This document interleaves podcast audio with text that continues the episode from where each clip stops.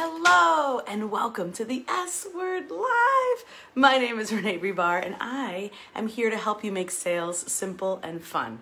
And so today we're going to talk about overwhelm with sales. It happens so often. We have so many other things that we're doing. I have lots of clients who are creating new offers, right? Then they're creating live launches and they're creating new income streams.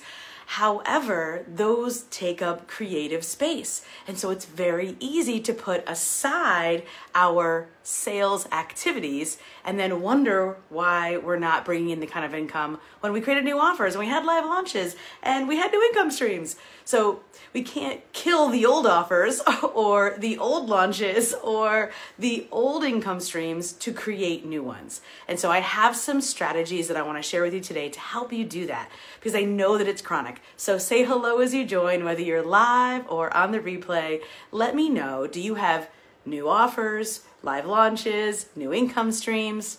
Let me know if you do or not. I'm sure you do. This is a great time of year to do that.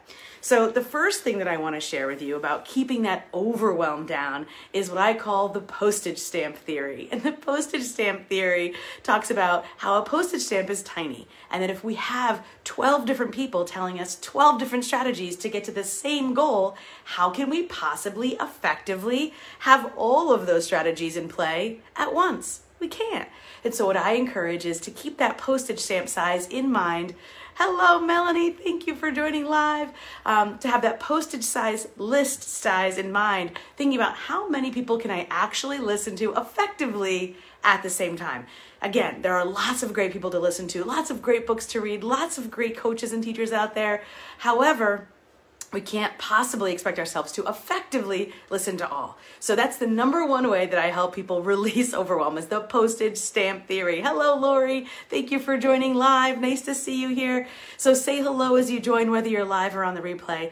Step number two to releasing that overwhelm is to have a container. What does that mean? Whether it's Asana or Trello or Google Drive or just your notes on your phone, every time you make a post, send an email, create a photo, whether it's on Instagram, Facebook, or LinkedIn, or for your website, wherever that is, log it.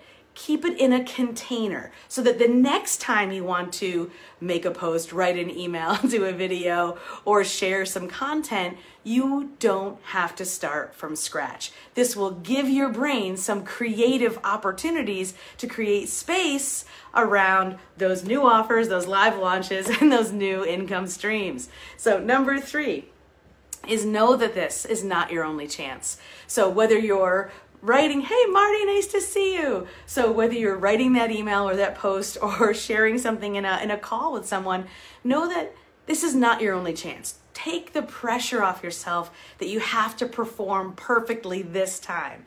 This is not your only chance. I really want you to repeat that mantra. Maybe write it on your hand, write it in your notebook, because truly, honestly, I, I, work with so many amazingly smart women that put so much pressure on themselves because they're like, this is my only chance. It's not your only chance. Unless you know something I don't know, we've, we've got a lot more chances left. So allow yourself to just go, just go with it, knowing that it will never be perfect. Nothing will ever be perfect.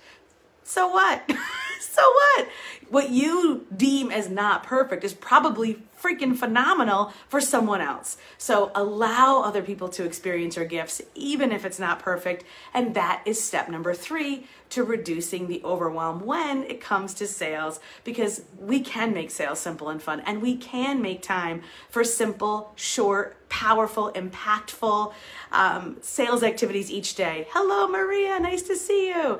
So if you're not yet, make sure that you have my free zero to sales in 10 minutes a day freebie. It's a quick little video and guide. It gets you started. For those of you who are in my Sell Like a Mother program, make sure you review that again. It goes a lot deeper into those areas about what to do each day. Because if you're in business for yourself and you're your own, you know, you you do your own sales, you do your own marketing, you do your own delivery, you do your own creation and administration, you're going to want to keep it structured and simple so that you can release the overwhelm and keep your business profitable. I work with this a lot with the women that I work with. If you are interested in working with me closer, follow the link, continue the conversation with me, um, whether it's online or in person. I hope to see you next week. Have a great day. Bye.